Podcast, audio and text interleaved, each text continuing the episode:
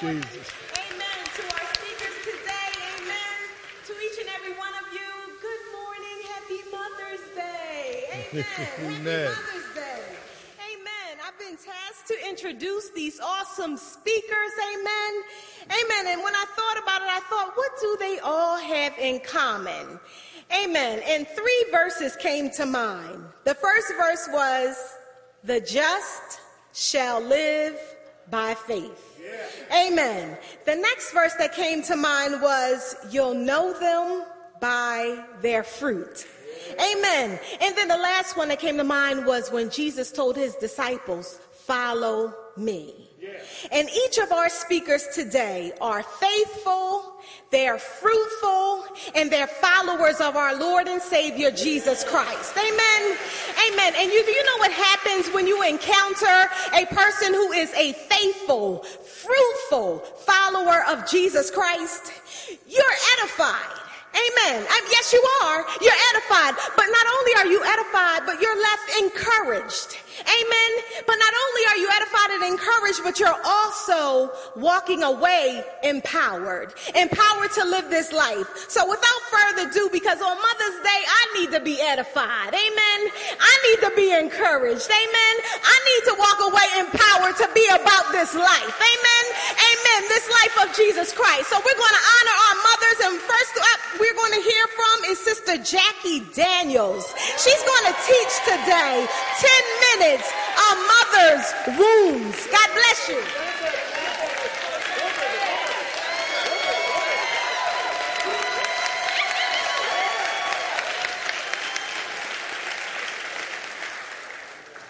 Good morning. I would like to first stand and give honor to God and just thank Him for just being here, just being in this church. I love St. Matthew's and I fight with Pastor Gordon all the time, and y'all see that. But I truly do love him as being the leader over my life underneath Jesus Christ, and I thank Him for it. just allowing me to be able to stand here today. I thank for my family, my husband, my children, and for my everything, because without Jesus and without God, as you will see, I am nothing and nobody. So anything that you see in me, it has to be anything good. God, let me correct that one. it has got to be of Jesus Christ. So let us just bow our heads and just pray. Father God, in the name of Jesus, I thank you, God, for allowing me to stand here. I thank you for what you have allowed me to experience in my life. I thank you, Lord, for allowing me to be a wounded mother and wife, that I would be able to stand before you, God, and to know that my wounds are not for you, God, but it's all about you, Lord, that say that one day I will be able to see you and all of this will be gone. And for that, I say thank you. I thank you for be- being Mother's Day. And I just thank you, Lord, for you being in my life. And I ask all these blessings upon me and upon all these women that stand here today. In the name of Jesus Christ, I do pray. Amen. Okay, let's get started. Okay. A mother's wounds. Wounds come in all different types, shapes, and sizes. Some need medical attentions, others need just bandages, and some needs either one. Mother. A mother is a female parent who has taken over the task of birthing, raising, or caring for children or a child. One time I had a conversation with a man that I thought was intelligent, come to find out he had no common sense. And he said to me, a woman ain't did nothing because she had a child. And so I said to him, well, take what you have, and I'm trying to make it sound right. But take what you have, put it in a jar, and come back nine months later and tell me what you got.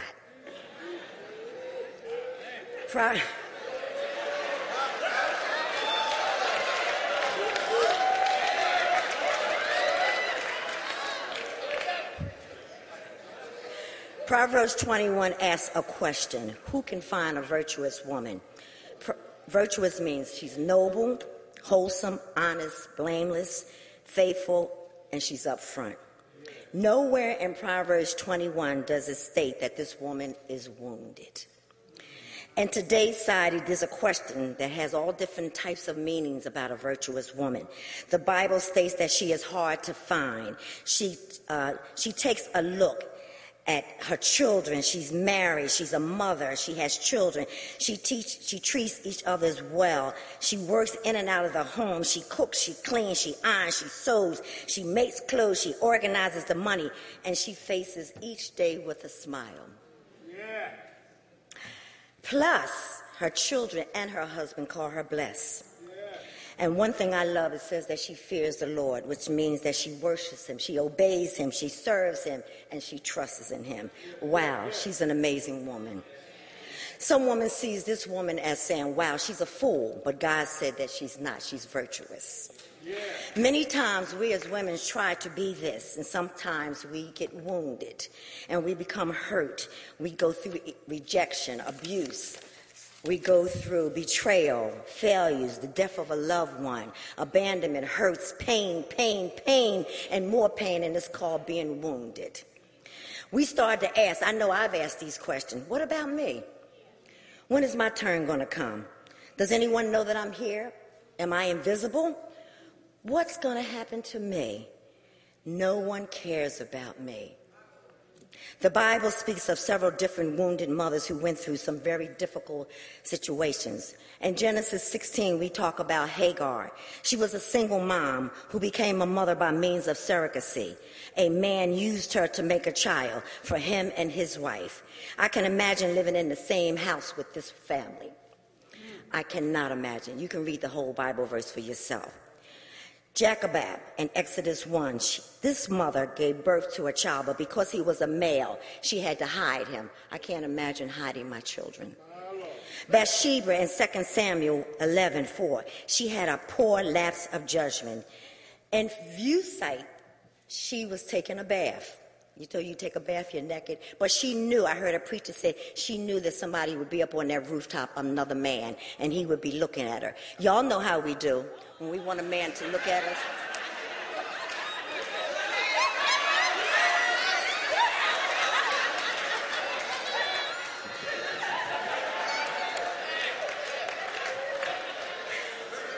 Not in the Bible. Not in the Bible was a woman named Alberta. She was my mother, a very strong, wounded, married woman who struggled to raise all of her children by any means. It was called survival. Her decisions that I, did not always match up with her character. I've learned that hurting people hurt other people. What else can we have unless we have something different? If I hurt you, you hurt me. It's back and forth. This wounded mother, my mother taught me, another wounded mother at the age of 16, how to be responsible and to survive. I can still hear her say, Stop crying. It's time to grow up. Put on your big girl panties. You can do it. If I can do it, you can do it. And that's how I was taught. Make yourself responsible. Don't hold your head down. You're not the first and you won't be the last. That's how I was brought up. Every woman in my childhood did their best to love themselves and to love me. I was told to hold my head up, be strong, pray often, talk to the Lord was mandatory, respect your adults. You better not speak to another adult when I'm talking to them, you wait your turn. And if you don't get a turn, you sit down and you wait. Sit to the table and eat. Don't walk around from the table. Say your manners, be confident, and no matter what happens, remember that Jesus loves you. I couldn't comprehend all of that. If Jesus loves me, then why all of this? Why the abandonment? Why the hurt? Why the wounds? But Jesus loved me. The wounded, wounded war no, the wounds of a woman and the wounds of the world remind me of a war. Do all y'all know we're in a war? Once you get saved, you know we're in a war. When a person is drafted in a war, they didn't volunteer, they were drafted. The same is similar for a biblical draft. John 15, 16 says, Jesus chose us. We didn't choose him. So we didn't volunteer for this. I didn't volunteer to get saved. I didn't wake up one morning. Jesus chose me. At the age of 30, I was drafted to be in the army of the Lord, and I soon realized that I was in a war. The enemy was mad. Heaven increased and hell decreased. We are all in a war, if the truth be told. There was times life seemed harder, but I stayed, I stayed, I stayed. Sometimes I didn't want to stay. And I kept saying, Lord, where are you? I thought life was going to be better, but many times it was not. I had heard and I started reading. And the Bible taught me in Proverbs 16 2 humans are satisfied with whatever God, whatever looks good, but God looks at what is good. And a lot of times we can't see that. Then I learned God is a good teacher. And Psalm 119.71, I learned this one the hard way. It is good for me that I have been afflicted, that I may learn thy statute. I did not fully understand it, and I still kept saying, Lord, what are you talking about? It's good that you hurt me, but then I'm still supposed to turn around and love. I don't understand, God. What's going on? What are you trying to teach me? Oftentimes, we wound ourselves, mothers, by fighting each other through gossiping, through backbiting, through envy, and through jealousy. We talk about each other's in front of our children. And then when things go wrong, we're wondering, well, where did our children get this? What we have done, we have taken that Bible verse that says, train up a child in the way she should go. We're training them up the way that we do wrong, and then we want them to go, and then we get upset when we see what they're not doing right. We are our own bad teachers, and that's all that I want to say. I am also reminded of Mary, Jesus' mother. She trusted and she was obedient, but she was wounded. Nobody talks about her wounds. She was a wounded man. I cannot imagine an angel coming to me saying that I'm going to have a child and that I got to give this child up and he's going to be the son of God, the living word. And then I got to stand there and I got to watch him lay up, get up on that cross and crucify him. I, I, I just cannot imagine that. But I can tell you what I can imagine. I can tell you what happened to me. I had a child and at the age of 21, she did die. She was killed. And I had to watch her go down in that grave. I had to watch her go down in that hurt. I had to watch her being carried away and then leave a son, God knows have mercy, at the age of six months and I had to raise him. I thought I was finished, God. You tell me that you love me? How, how can you do this to me? But he said, Jackie, I love you. Just hold on. I love you. And I'm here to tell you, at the age of 34, he's still here. He's alive. I'm mom. I'm my mom. I'm grandmom. I'm a little bit of everybody's mom. And I'm thankful. I'm thankful. That's our wounded mom. Our Lord and Savior Jesus Christ was also wounded. Isaiah 53 says, But he was wounded for our transgression, which is our sins, our wrongdoing, our wickedness. He was bruised for our iniquities. The chastisement of our peace was upon him, and with his stripes we are healed. Jesus did nothing to deserve death. He did not choose to die, but he came here to die so that we would have the right to the tree of life. In conclusion, in the military, there are, there's a way that people try to get out, and it's called AWOL, and it's called absent without leave. However, in this biblical war, there have been many times I cried out, Father God, I can't take it anymore. I want to get out. Where's my AWOL? And he said, I got one for you. He said, I want you to go to John 15. My A for you, Jackie, is abide. I want you to abide in me and I in you. And without me, you cannot do anything. Accept me, Jackie. I die for you. I want you. I love you. Then he said, Jackie, I want you to go to the W, which is a waymaker. I am a waymaker. First Peter 5, 7 said, cast all your cares upon me because I care for you. No matter how bad the situation, Jackie, I love you. He said, and now I want you to go and look for omnipresent. He said, I am everywhere and all times. I am everything and I, everything that you have, I need, you needed, Jackie. He said, and then I want you to go to John 8, 12. Jackie, I am the light. I am your light. He said that I am the the light of the world. I want you to follow me because in all of that darkness, I am the light and I want you to keep moving forward. And then he said, I am wounded. Jackie, I've allowed the woundedness so that you may be able to know me, that you would be able to pray for me, that you would be able to get down on your knees and know that I am who I said that I am. Because without me, I am nothing. I am nothing and nobody. When it seems that you are beyond your help and your wounds is too hard, go to 2 Corinthians 4, 8 through 12. It says, We are troubled on every side. Good God of mercy yet not distressed. We are perplexed, which is we are puzzled, but we are not in despair. We are persecuted, but not forsaken. We are struck down, but not destroyed. Women, we are wounded. There's not a woman in here that's not had some types of wound. But I want y'all to know that we got to depend on Jesus Christ. Because one day we're going to see him for just who he is. And I want him to be able to say, well done. You were wounded, but you were wounded for me. The Bible says that I might know him in the power of his suffering and the power of his might, that I may be able to. So we need to get saved. We need to learn who Jesus Christ is because we're going to be wounded. There's no challenge out there that we cannot have, but through Jesus Christ, we can do it all. God bless you and have a nice Mother's Day.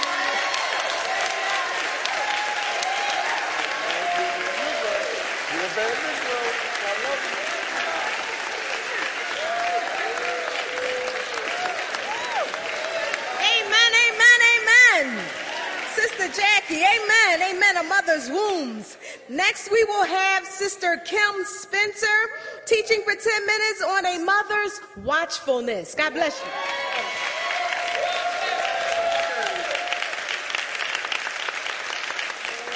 Praise the Lord. Praise Him one more time. Oh, make it good to me. Praise Him one more time. Hallelujah. Thank you, Jackie, for that wonderful word. Whew. Giving honor to God, and to my pastor for the opportunity to be here today, and to Sister Gordon uh, to speak to you about the watchfulness of a mother. I'm also thankful to God and to my husband because without them I wouldn't be a mother. and to my beautiful children. My mother in law is here today. And I want to encourage all of you mothers to have the best Mother's Day today. Happy Mother's Day. All right. Ah, let's have prayer. Father God, I thank you for this opportunity to share with your people what you have shared with me. I pray a special blessing upon the mothers that are gathered here today. Let no flesh glory in your presence. In Jesus' name I pray. Amen. Amen. Watchfulness, watchfulness. So biblically, watchfulness suggests preparedness against the enemy, fighting carelessness to reach a desired goal, and in the New Testament, preparation for the Lord's return, guarding against temptation, and struggle in prayer. Now, I'd like to share with you three things that as mothers we need to watch. We should watch our mouths, watch our memberships, that is, our alignments, whom we align with, and watch our motives. Amen? All right. So meet me in the Old Testament in Second Chronicles 21. And while you're going there, we'll read it in your presence, verses 1 through 7. Now Jehoshaphat slept with his fathers and was buried with his fathers in the city of David. And Jehoram, his son, reigned in his stead. And he had brethren of the sons of Jehoshaphat, Azariah and Jehiel, and Zechariah and Azariah, and Michael and Shephatiah. And these were the sons of Jehoshaphat, king of Israel. And their father gave them great gifts of gold and silver and precious things, and with fenced cities in Judah. But the kingdom he gave to Jehoram because he was the firstborn. Now, when he was risen up in the kingdom of his father, he strengthened himself and slew all his brethren with the sword, and diverse also the princes of Israel. Jehoram was thirty and two years old when he began to reign, and he reigned eight years in Jerusalem. And he walked in the way of the kings of Israel, like as did the house of Ahab. For he had the daughter of Ahab to wife. And he wrought that which was evil in the eyes of the Lord. Howbeit the Lord would not destroy the house of David because of the covenant that he had made with David, and as he promised to give light to him and his sons forever. Just to give you a little background, in 2 Chronicles 17:20, we read about King Jehoshaphat, who was known as the godly king who did not turn aside from doing what was right in the sight of the Lord. He did, however, make some bad alliances or memberships, and one of them was with Ahab. He made peace with Ahab of Israel and married his son Jehoram to Ahab's daughter, Athaliah. Now, who was Athaliah's mother? Jezebel, commonly known as the most wicked woman in the Bible, and apparently the apple didn't fall far from the tree. Let's talk a little bit about influence. Now, you know, influencers are everywhere. You look at Facebook, YouTube, Instagram. How many times did you buy something based on the words of an influencer? Am I the only one? Well, as mothers, we have a greater influence over our families. What they like and what they don't like what they'll wear, what they won't wear, even what they'll eat and what they won't eat. And most importantly, we have influence over who they worship. Now, Athaliah, like her mother, was a strong and persuasive personality who was dedicated to paganism as her mother was. And she single handedly influenced her husband, children, and eventually all of Judah to turn their hearts from God and to worship Baal.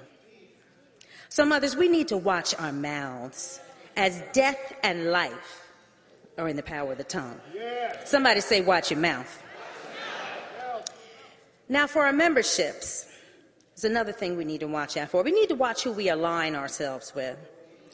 Now, seeing that Jehoram led his people of Judah into whoredom and made Judah go astray, in verse 18 and 19, it tells us the Lord struck Jehoram with a horrible disease of his bowels, and he died with dishonor.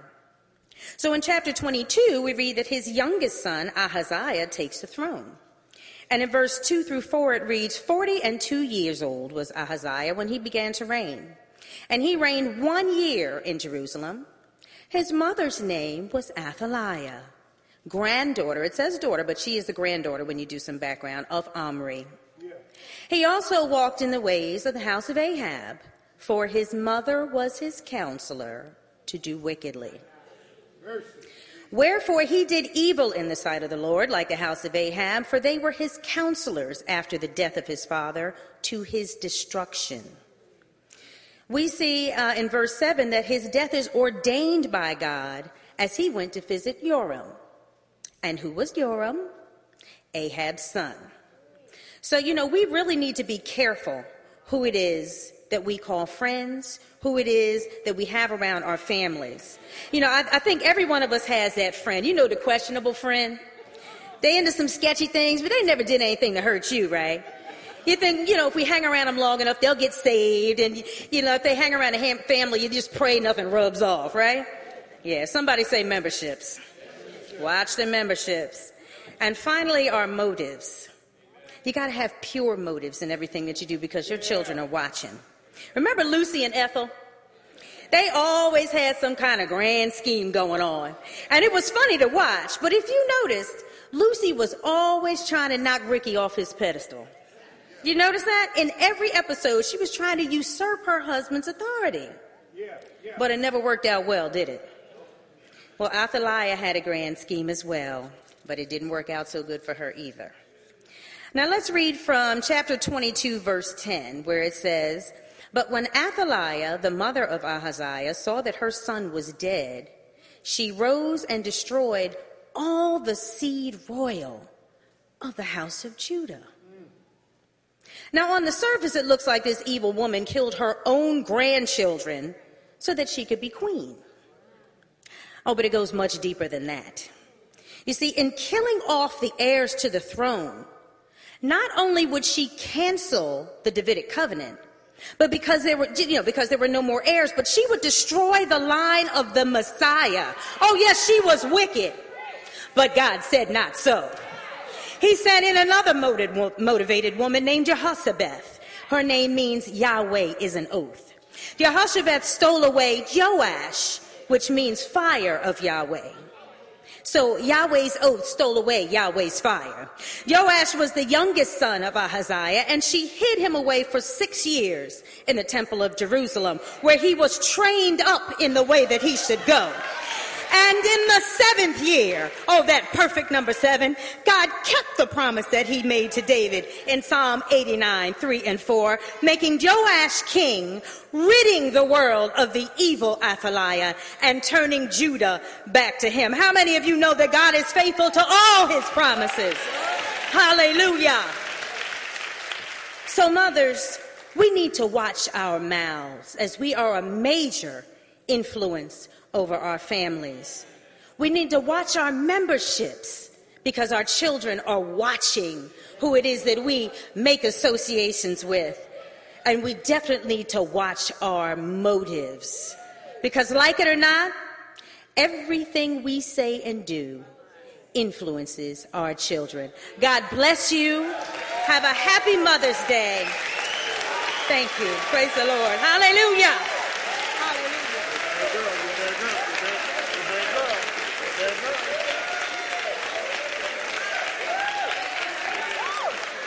Jesus, Jesus. Amen, amen, amen. Woo! What a word. Amen, amen. Next we have Sister Cherie Page. Hallelujah. Teaching on a mother's wisdom for 10 minutes.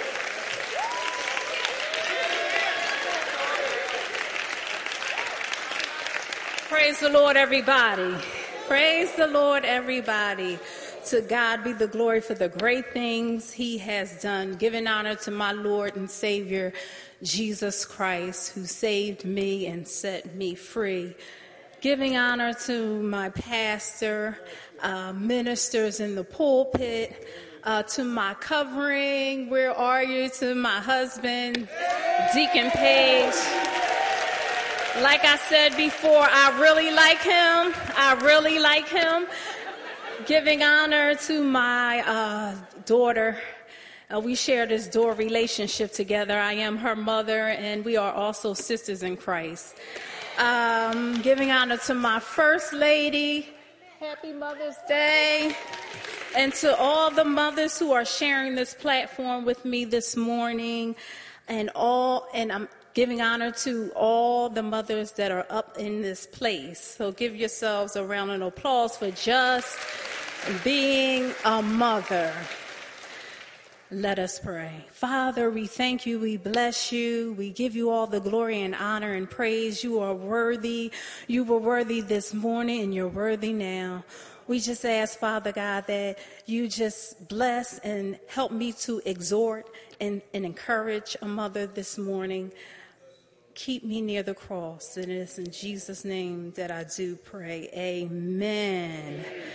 My assignment this morning is a mother's wisdom. Praise the Lord. Each year in May, on the second Sunday of the month, mothers all over are celebrated for the sacrifices they make on behalf of their children. Moms of every walk of life, whether married or single, young or seasoned, whether you're a widow, stepmother, adoptive mother, foster mother, godmother, a guardian, a working mom, an unemployed mom, a stay at home mom, or a mother who has lost a child on this journey called life. All have, pla- have been placed into this state called motherhood. It is believed that motherhood is the state or experience of having or raising a child. But the mother who has trusted in the Lord Jesus as her Savior knows that she also has a spiritual responsibility attached to the rearing of her children. Yeah, yeah. Before we launch into the message together, I'd like to say that I am not shooting from my hip pocket by no means when sharing this perspective in regards to a mother's wisdom.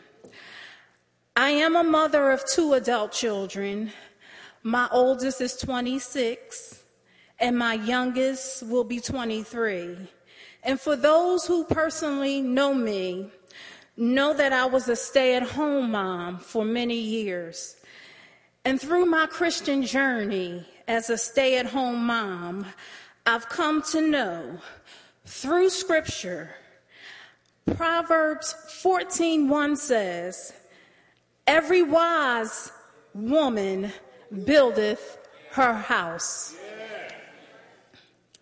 Every wise woman buildeth her house. The title of my message is A Mother's Journey with Wisdom. A wise mother is known to begin her journey being curious about the will of God for her life.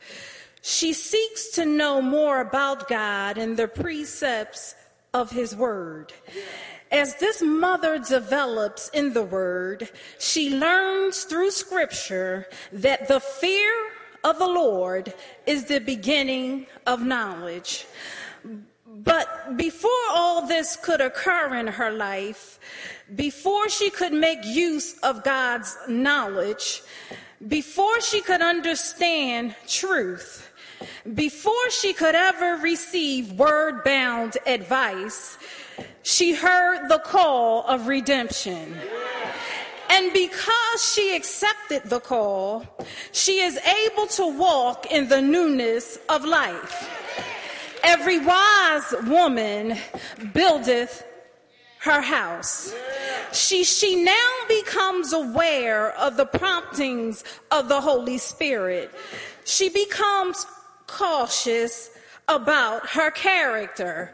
She no longer allows her ungodly motives to become hindrances for herself or her household. A Christ like mimicker is what she is becoming for her children and a godly example for those future generations to follow. She cautiously trains and instructs her children so they might learn how to become team players in life and in God's army. This mother is concerned about the care of her children and she's concerned about the spiritual development in regards to God's word. Every wise woman buildeth her home. This mother can be found praying with her children. Praise the Lord. She develops this prayer life with the Lord Jesus on behalf of herself in her household. She's reminded that she ought always to pray. She goes boldly to the throne of grace to make her request known until the only wise God, our Savior. She realizes that heaven does not move on her reasoning or her personal logic. So she learns to strategically give back his words so her trials may work for her and not against her. This mother knows that while she is going through her tailor made trial, she can ask the Lord to reveal the purpose and reason for it. Every wise woman buildeth her house. This mature mom, this mature woman now knows the true meaning of wisdom. She knows it's not handed down from prior generation. She knows that this wisdom cannot be bought, but it can be obtained. The Bible says the fear of the Lord is the beginning of knowledge, but fools despise wisdom and instruction. Wisdom to this mother, wisdom to this mother, wisdom to this mature mother is the quality of having experience and knowledge while depending on the word of God. This word bound advice that is given from Christ is what she depends on as she journeys through life. May the Lord bless you and may heaven smile upon you.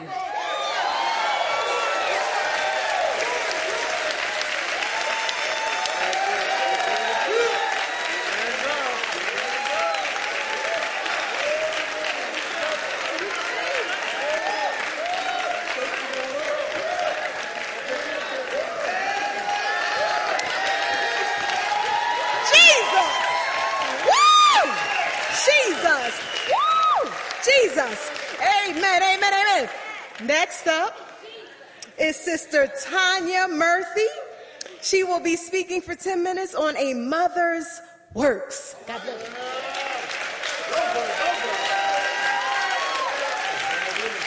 Praise the Lord, everybody. Pastors whispered, the stakes are going up. Let me pray.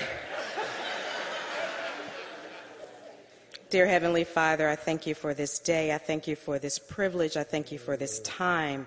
I have studied, but dear God, I need your strength. I need your power. Your will be done in your holy and precious name. Amen. Amen. One day, four ministers stood talking. I prefer the King James Version of Scripture, said one, for its eloquent use of the English language. A second minister gave forth that no Bible could match the New American Standard for its faithfulness to the original Greek and Hebrew text. That may well be, said the third, but I prefer the New International Version for its contemporary language and easy readability. There was a thoughtful period of silence, and then the fourth minister said, I like my mother's translation best. It was with some surprise that the other said, We didn't know your mother had translated the Bible. Yes, she did, he replied. She translated it into her daily life. And it was through her translation that I came to faith. My message this morning is a mother's work and my scripture is 2 Timothy chapter 1 verses 2 through 5. 2 Timothy chapter 1 verses 2 through 5. Paul is writing to his protege, his son in Christ, Timothy, encouraging him to be faithful. Paul is in prison for the last time, awaiting persecution. Second Timothy is Paul's last letter before he died, and he is writing to Timothy. He is writing to me. He is writing to you. He is writing to all Christians. As you know, Timothy was deeply loved by Paul. Timothy is being groomed to carry the torch spreading the good news of Jesus Christ. And in 2 Timothy chapter 1 verses 2 through 5, we see Paul pour love into Timothy by saying, to Timothy, my dearly beloved son, grace, mercy, and peace from God the Father and Christ Jesus our Lord. I thank God whom I serve from my forefathers with pure conscience, that without ceasing I have remembrance of thee in my prayers night and day, greatly desiring to see thee, being mindful mindful of thy tears, that I may be filled with joy. When I call to remembrance yeah. the unfeigned faith yeah. that is in thee, which dwelt first in thy mother Lois and thy mother Eunice, and I am persuaded yeah. that in thee also. Paul is persuaded that the unfeigned, the sincere, genuine, authentic, natural, unforced, unpretended faith that is in Timothy first dwelt in grandmother Lois and mother Eunice. Unfeigned faith faith, the substance of things hoped for, the evidence of things not seen. Faith, a gift from God given to his children. Without faith, it is impossible to please him. The Bible says, consider it pure joy, my brothers and sisters, when you fall into various trials. Be assured that the testing of faith would produce endurance. This is what dwelt in mother and grandmother endurance, joy, peace. And when something dwells in us, it is worked up in us. It has worked in us. We harp on it. It resides in us. When we talk, we talk about it. And when we think, we think about it. We are unconsciously conscious about it. Sincere believing without seeing resided in them. Not much is written in the Bible about Lois and Eunice, but the mere fact that unfeigned faith dwelt in them and influenced their boy Tim- Timothy is enough. Yeah. This Mother's Day, what can we learn from grandmother Lois and mother Eunice? This dynamic duo they had to believe in the motherhood manual. I don't believe that Lois and Eunice would get into the theory that motherhood doesn't come with a manual, like some colleagues would have us believe, like some friends would have us believe, like even some therapists would have us believe. I believe that Lois and Eunice would lift their Bibles and say, here is our motherhood manual, and I read by it, and I study it, and I meditate on it, and I live by it. The Word of God dwelt in Lois Lois and Eunice. We know that because Acts 16:1 tells us that grandmother Lois and mother Eunice had become believers. They were first Jews and converted to Christianity and that they faithfully influenced Timothy in the Lord our most important body of work as mothers who believe in Jesus Christ is to faithfully influence our children in the Lord, and it happens in our daily living. What dwells in us That which has worked in us oozes out of us in our daily living. How we start our day, when we pray, how we speak to others, who we speak to, what we tell our children about themselves, what we tell ourselves about ourselves, how we discipline them, what we say yes to, what we say no to, what we show up for, who we wake up to, how we prioritize, how we handle our money, how we handle setbacks, the phone calls we take, the conversations we have, how we treat our neighbors, how we treat those of another race what we read and what we watch, how we dress on Sunday mornings and how we dress on Saturday night, the language that we use in church and the language that we use for the rest of the week, how we praise and what we praise and who we praise. We are naturally living out that which dwells in us. And our children, no matter their age, can see it and feel it. Timothy was influenced by grandmother and mother. What was dwelling in them oozed out of them in their daily living. I don't know about you, but as a mom of a millennial son, I'm inspired and encouraged by Timothy's grandmother and mother's body of work, their unfeigned faith of godly influence having an eternal impact on Timothy and their influence built a family legacy of faith. When I think of family legacy, I'm reminded of a story that has been told in my family for over 50 years, and it was my grand, my great grandmother who was at the gravesite of her daughter, my grandmother, my mother's mother, and it was there she stood over she stood over her daughter's grave and she put her hand over her her eyes and she said lord if i should fall in this hole i won't be afraid but i sure hope i don't and when I think about that story, my dad likes to tell that story a chance he gets in his South Philly swagger. And speaking in an old lady's voice, it makes some of us laugh. But for some of us, it's a tough story to hear, and I understand that. This Mother's Day mom, I have a new perspective on that story. After reading about Lois and Eunice, if I could dramatize, if I could imagine having a conversation with your grandmother, I like to imagine that when I asked her why you said those words over your mom's grave, I like to believe that she'd answer by saying, great granddaughter, notice that in that moment, the first thing that I did was I called on the name of the Lord. I knew to call on Jesus. I had called out to him many times before on behalf of your grandmother, the same way your grandmother moaned and groaned and sang to Jesus on behalf of your mother, the same way your mother pleaded out to the Lord on your behalf the same way you call on Jesus for Marky.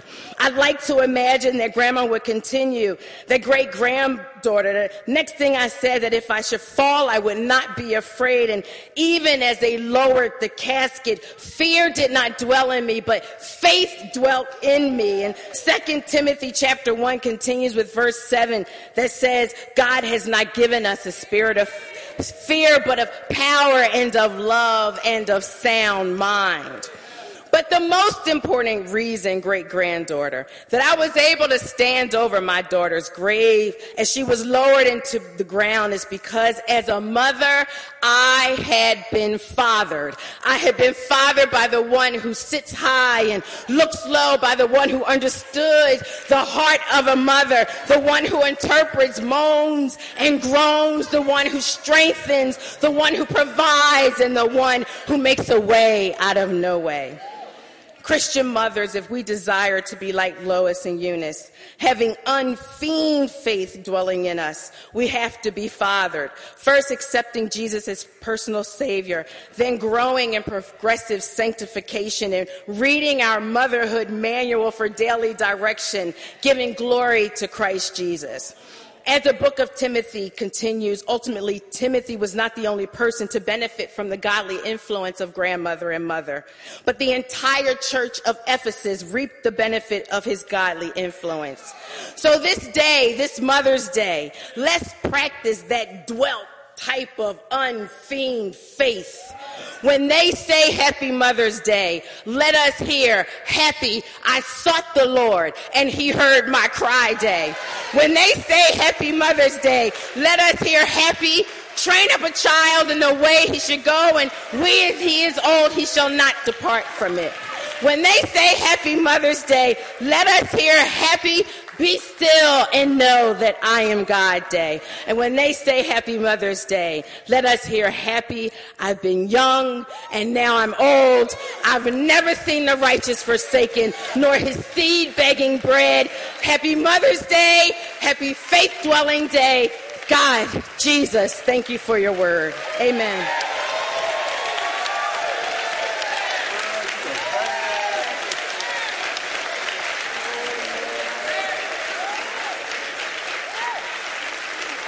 Oh, Lord have mercy. Happy Mother's Day. Hey, woo, Jesus.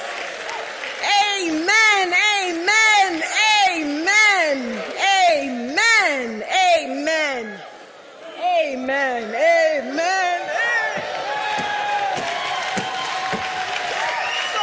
Jesus. I'm sorry. I know, I know, I know. Jesus. Woo! Jesus, Jesus, Jesus. Amen. Next up. Ah, Lord have mercy, what a word. It's Sister Diane Gordon. Woo! A woman who does not need an introduction. Faithful, fruitful follower of Jesus the Christ. She's going to speak for 10 minutes on a mother's worship.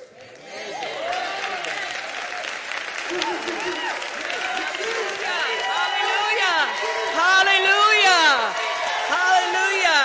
Will bless the Lord at all times. His praise shall continually be in my mouth. My soul shall make her boast in the Lord. The humble shall hear thereof and be glad. Oh, magnify the Lord with me and let us exalt the Lord together. I sought the Lord and he heard my cry and he delivered me from all my fears. Oh, taste and that the Lord is good. I give honor to my Lord and Savior Jesus Christ. I give honor to my pastor, my husband, and my boss. And I'm going to get you because you have put all this weight on me. They are 20 pounds lighter and I feel 50 pounds heavier. But to God be the glory for the next 10 minutes. Father, in the name of Jesus, I pray that I would decrease so you would increase. I have nothing, but you are everything, oh God. Touch our ears, we may hear your word. Touch our minds, we may understand it. Touch our hearts so we can bear fruit in the name of Jesus. For the next 10 minutes, I'm to talk about a mother's worship. Happy Mother's Day to my mother, to my sister. Happy Mother's Day to all the mothers today. A mother's worship. So for the next 10 minutes, I want to talk, define what worship is. I want to talk about what a mother who worships must do, how a mother demonstrates her worship, and what's different about a mother who worships? See, worship has power. It has the power to change the atmosphere. It has power to change our attitudes. And it has power to change our altitude. A mother who worships is not just someone who comes to one service on Sunday. She's not a casual worshiper.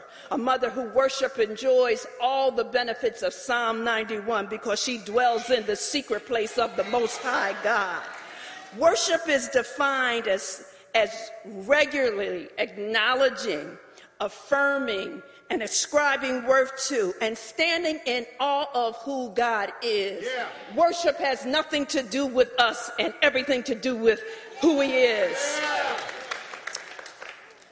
Worship, a mother who worships sees God and she's left speechless. She sees him high, holy, majestic, lifted up, all powerful, almighty, sovereign, the ruler who reigns. She sees him as redeemer. She sees him as incomprehensible. She sees him as a God who cares. She sees him as great and awesome and mighty in power. Psalm 33 8 says, Let all the earth fear the Lord. Let all the inhabitants of the world stand in awe of him. We ought to be speechless at who God is. In Psalm 89 7, it says, God is greatly to be feared. No, God is greatly to be feared in the assembly of the saints and to be in reverence of all of them that are about him. He's to be had in reverence. Psalm 46 10 says, Be still and know that I am God. I will be exalted in the earth. This kind of worship is not automatic. It just doesn't happen. It doesn't happen without effort and without intention. In John chapter 4, Jesus said, The hour cometh when ye shall neither in this mountain or in Jerusalem worship the Father. But the hour cometh and is now when the true worshipers, the true worshipers shall worship the Father in spirit and in truth. For the Father seeketh, He's looking for such He's look, he's seeking for such to worship him. A mother who acknowledges, affirms, and ascribes worth and stands in awe of who God is has to push past some of her own mountains to get to that place of worship. A mother who worships must learn to push past the mountain of bitterness to push past the mountain of dissatisfaction, to push past the mountain of discontentment in her life, to push past the mountain of disappointments, to push past the mountain of resentment. She must, like Hannah, like, like Hannah, she must pour out her soul before God. Hannah was in bitterness of soul. She was in sorrowful spirit, and she began to just let God know just how angry and resentful and bitter she was about being barren. So much so that she just started talking and words wasn't coming out, and Eli, she was just pouring it out before God. She had to pour it out in verse 15 before she could worship and get up early in verse 19. After she wrung her soul out, she wrung it. You know, when you wring out a rag, you're just trying to get all the water out. You wring it and then you shake it some more. No, God, there's some more bitterness in my heart, so I got to shake it out some more. I'm still resentful. I shake it out some more.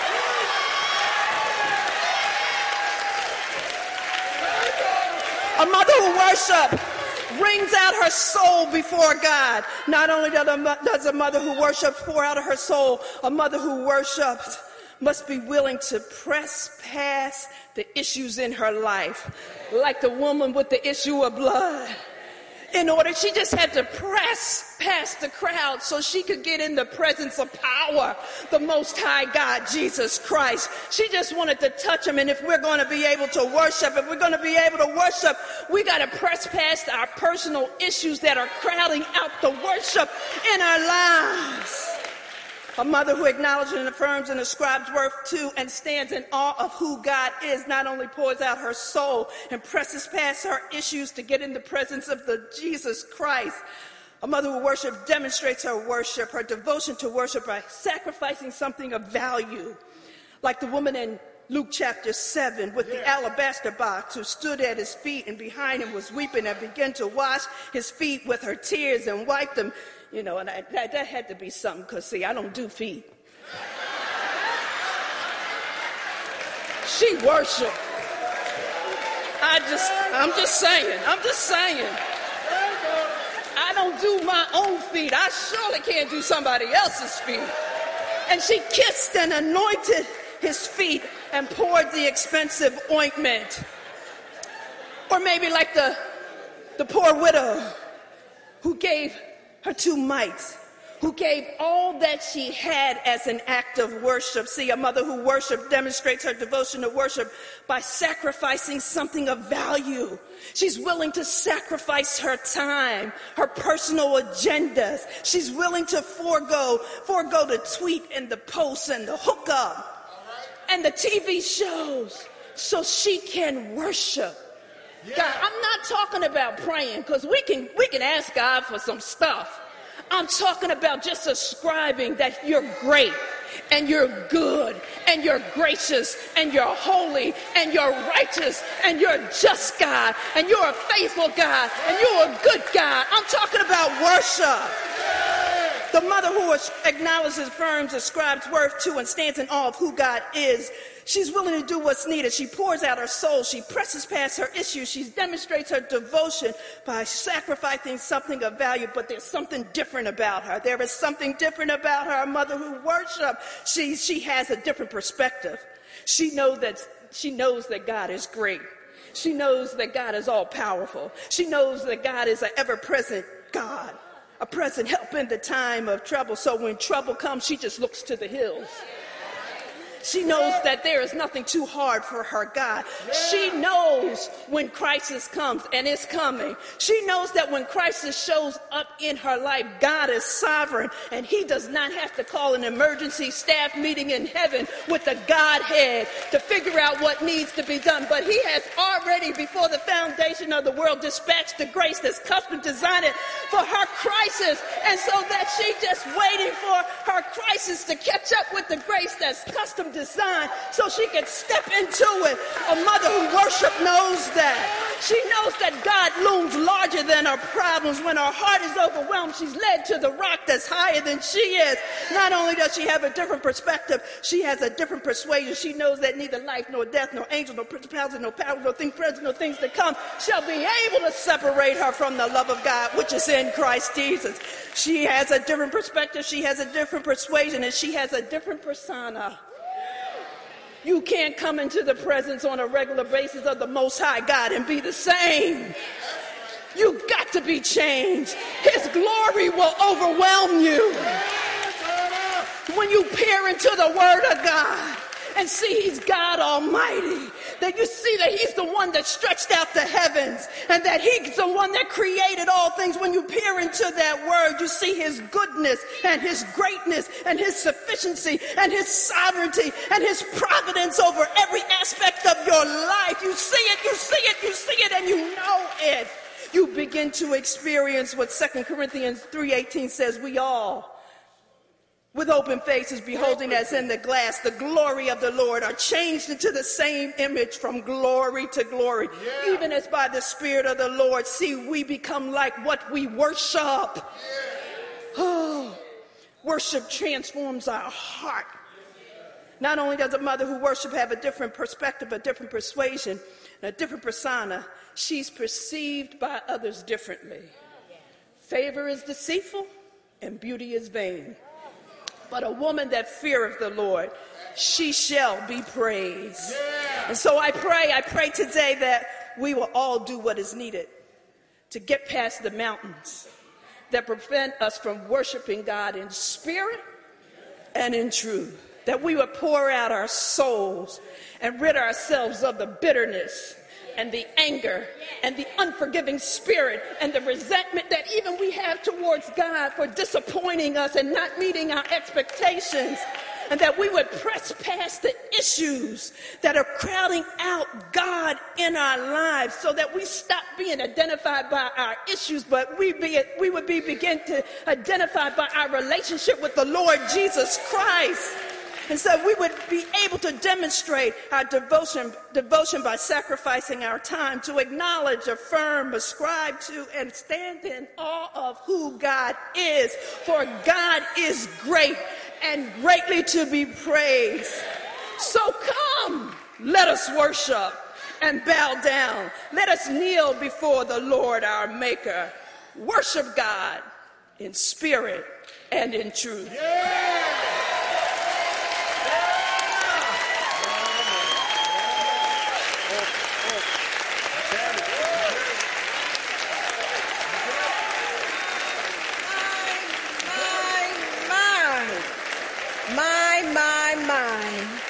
Are you edified?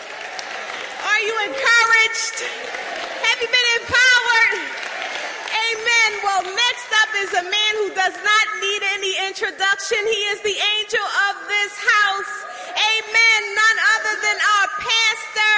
Amen. None other than Dr. Raymond Gordon. He's going to teach on a mother's worth. God bless you. Oh. Oh, Lord. Hallelujah. I'm not going to be long, but I'm going to take my time. Now, let me, let me say at the outset we have the baddest, good connotation, the baddest women anywhere in this church. And listen to me.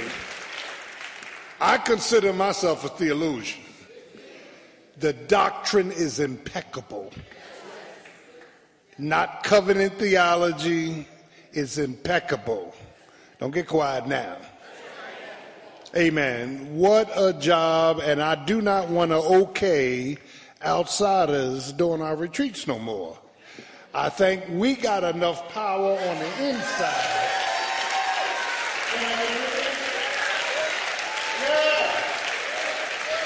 You see, they got quiet on that one. But anyway, thank the Lord. These ladies, boy, I tell and listen, most of them are on a choir.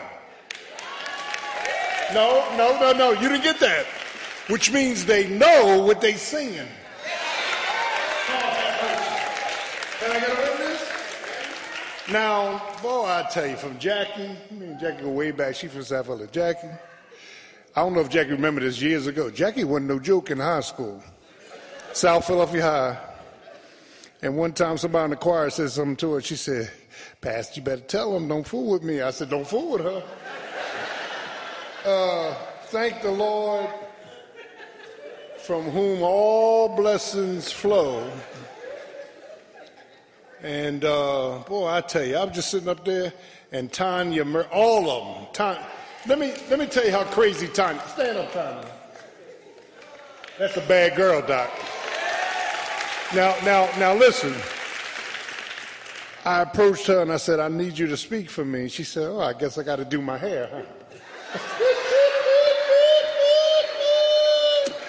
That's a bad girl, boy. Now, I'm wrapping this up with the worth. We had alliteration of W's. The worth of a mother, and this will be a few minutes. Proverbs 31:10. Don't turn. It's called the virtuous woman. First, we see the mystery of this woman. There's a rhetorical question going out who can find this kind of woman. You don't find her in a bar. You don't find her in the club. You you don't find her uh, online. She ain't on Facebook. Who can find a virtuous, which means excellent, and Jackie gave you all the definitions, a virtuous woman? for her worth is far above rubies. Can I get a witness? So, so the first thing, the rhetorical question deals with the mystery of this woman. Who can find her? Now, now let me stop, and park. And I don't love my wife and, and her, her family, but amen. All my life, my searches, as I search for a woman, I wasn't always in the right place looking for the right thing. Now, y'all gonna get quiet on me? Y'all gonna help pass out? Preachers, y'all ain't said amen yet. And I'm really thinking about replacing y'all. Thank, thank you. In the name of Jesus. But who, who can, where, where do you find this excellence? And some commentators say she is difficult to find. Other commentators say you can't find her because the reason you can't find her is because she cannot do this by herself. God has to make her into this kind of woman. Can I get one? And then, and then, then he moves from the mystery to her makeup. Amen. And, and, and, and basically, her makeup is a woman of character, a woman that can be trusted, a woman whose husband can safely trust in her. Can I get a witness? Oh, this, this, this one's getting deep.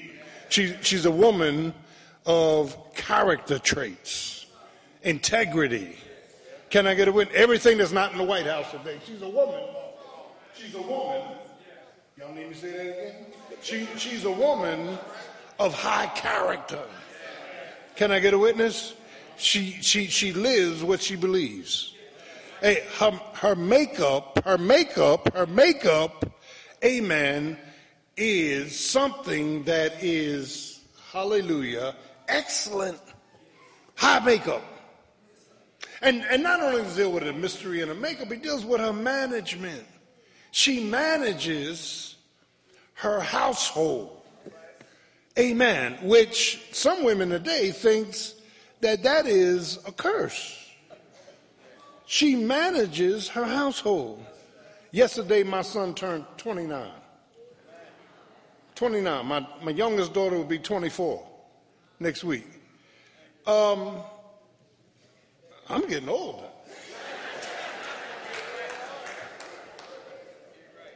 And, and, and, one of the things that we need to understand is that is that her management of her of her home and her husband, Lord have mercy, the management as Amen. Sherry was talking about the management, and as Kim was talking about, the management, amen, of what God asked her to do is intact.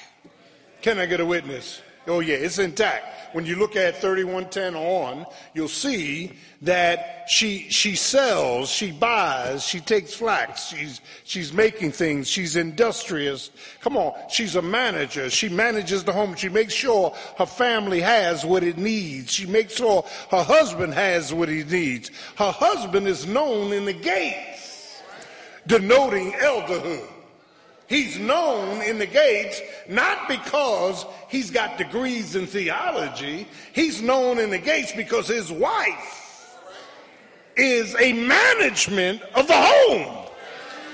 Lord have mercy. She gives people jobs. She she seeks wool. She's she's she's helping people in the streets that don't have. She's very of a very managerial woman managerial, managerial. When my, years ago, when we first got married, my wife was in corporate America, a great job. She came home one day. She didn't tell me. I, I said, "What's wrong with you?" She said, "I'm having a little problem at work." I said, "What is it?"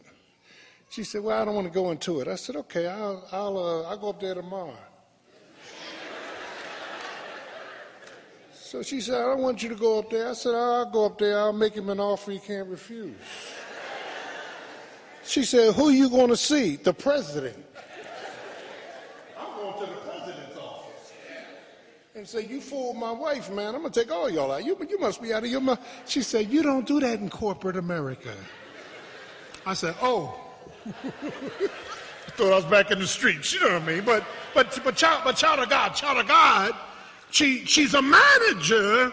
Can I get a witness? And when you matriculate through the chapter, all of her work comes out to worth because she's magnified.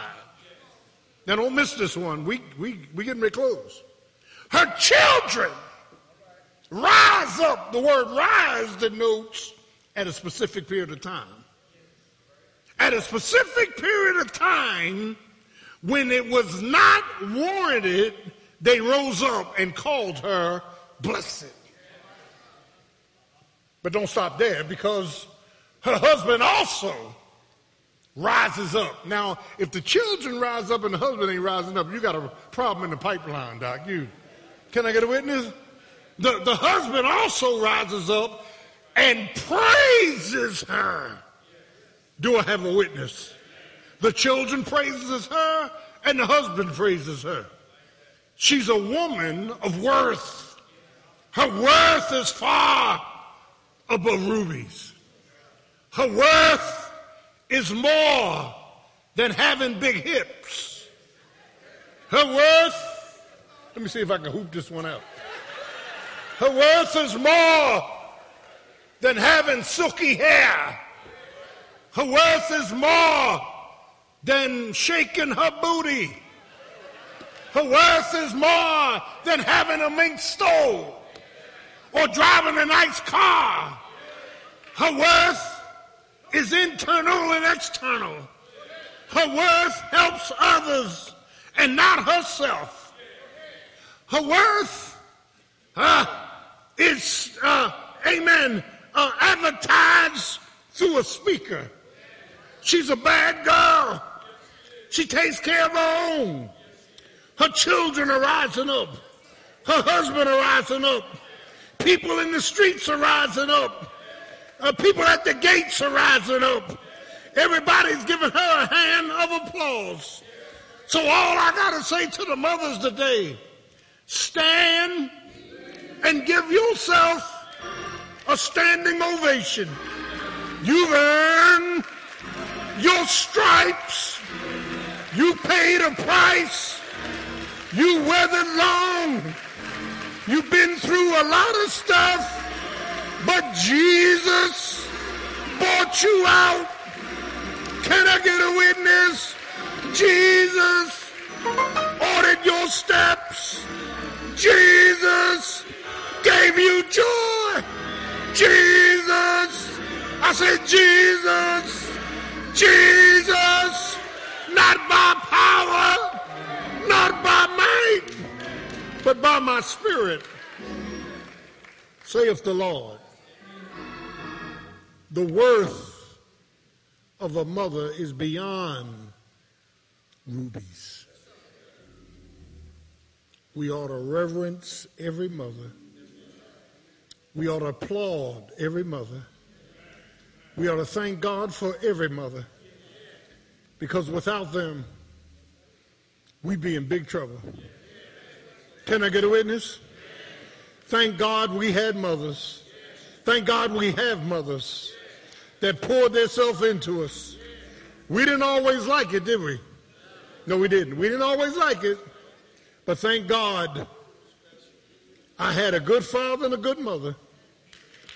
And listen to me. They played the hand they were dealt. You'll get that on the way home. God doesn't deal everybody the same hand. Some hands we're lacking cards. Some hands we may have a lot of trump or a royal flush. That's easy to lay down. But when you get a hand where you don't have everything in it, you got to wait on him. But they that wait upon the Lord shall renew their strength. But they played the hands they were dealt. You know what God wants you to do? Play the hands you were dealt. Stop looking at somebody else saying, Yeah, I wish I had what they had. No, no, no. Play the hands that you were dealt. Because whatever you were dealt, you were dealt by grace. And grace is amazing. Amazing grace, how sweet the sound that saved a wretch like me. As every head is bowed, every eyes closed. If you need to be saved, raise your hand. You want to give Jesus your life. He died for your sins, was buried, and rose again. Or you want to join the church? Raise your hand. Love to have you. Is there one? Now I'm going to ask all these ladies to come out front. Come on. Come on down. Come on out front. Praise Jesus. Love you guys. Love you. Love you. Love you. Come on down front. Tanya. Not Tanya's over there. I'm talking about Kenya. Thank you, darling. Praise the Lord. Now, listen up as we close on this great Mother's Day. And my mother's been gone 19 years, but she's in glory. I will see her again. Can I get a witness? Somebody, I don't know if they made this up, I haven't seen it in the Bible. But one of them old folk from down south said, when it's time for you to die, somebody summons your family in heaven. And they all come around the gate. And they're waiting for you to come in. Can I get a witness? And Jesus is saying, Well done, thy good and faithful servant. Thou been faithful of a few things, I'll make you rule over many. And then your family just embraces you and say, Welcome to glory. We're here forevermore. No more pain, no more cancer, no more problems, no more tears, no more death. That's going to be a joyous time when we all get to heaven. What a day of rejoicing that will be when we all see Jesus. We're going to sing, we're going to shout the victory. Sister Arnold, come up here. Darling, is Darlene still here? Is Darlene Walker here? The ones that spoke this morning, come on up here, please. Amen. We don't have too many members that stay for two services. Come on, baby. Come on. Praise the Lord. Oh, Kim. Yeah, you the one. Praise the Lord. Kim. Hallelujah. I kept telling Kim, all right, bring it in. Oh, Jeannie, bring it in, bring it in. Praise Jesus. Now, as I pray, I want you to come up and congratulate these mothers who have spoken powerfully this morning. Didn't you enjoy them? Give them a hand clap. Didn't you enjoy them? Give them a hand clap. Give them a hand clap. Now, I'm getting ready to pray. Listen to Pastor. This might make some sense to you. I don't run to the graveyard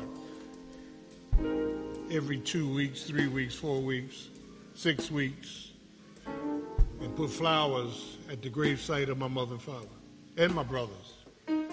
My theology tells me to save my gas because they're not in there. Can I get a witness? They are home with the Lord. How many of y'all know what I'm talking about? Amen. And you will see them again. Nothing wrong with you taking flowers and honoring and cleaning off. Don't get caught up in it. Can I get a witness? In the moment, in the twinkling of an eye, at the last trump, the dead bodies in Christ will rise and hook up with the spirits from heaven. Do I have a witness? Understand this, child of God. We want to wish every mother a great Mother's Day. Let's get the mothers a hand clap. Father, we thank you for the word of God that was demonstrated this day. How you have anointed these women from on high to preach and speak your word with supernatural Holy Ghost power, making it applicable to all of us. Thank you for this study. Thank you for their submission. Thank you for their families. Thank you for their husbands, their children. Anoint them from on high, even now, and in the name of Jesus. And we thank you, Lord. And bless all mothers today as they have been challenged in watchfulness, works, wisdom. Uh, Lord, have mercy. Worth and, and, and wisdom and all the other W's that we use today. Help us as we leave this place, but never your presence, to be blessed by you. In Jesus' name, amen. There's, there's flowers going out the door for the mothers. We love you. Happy Mother's Day.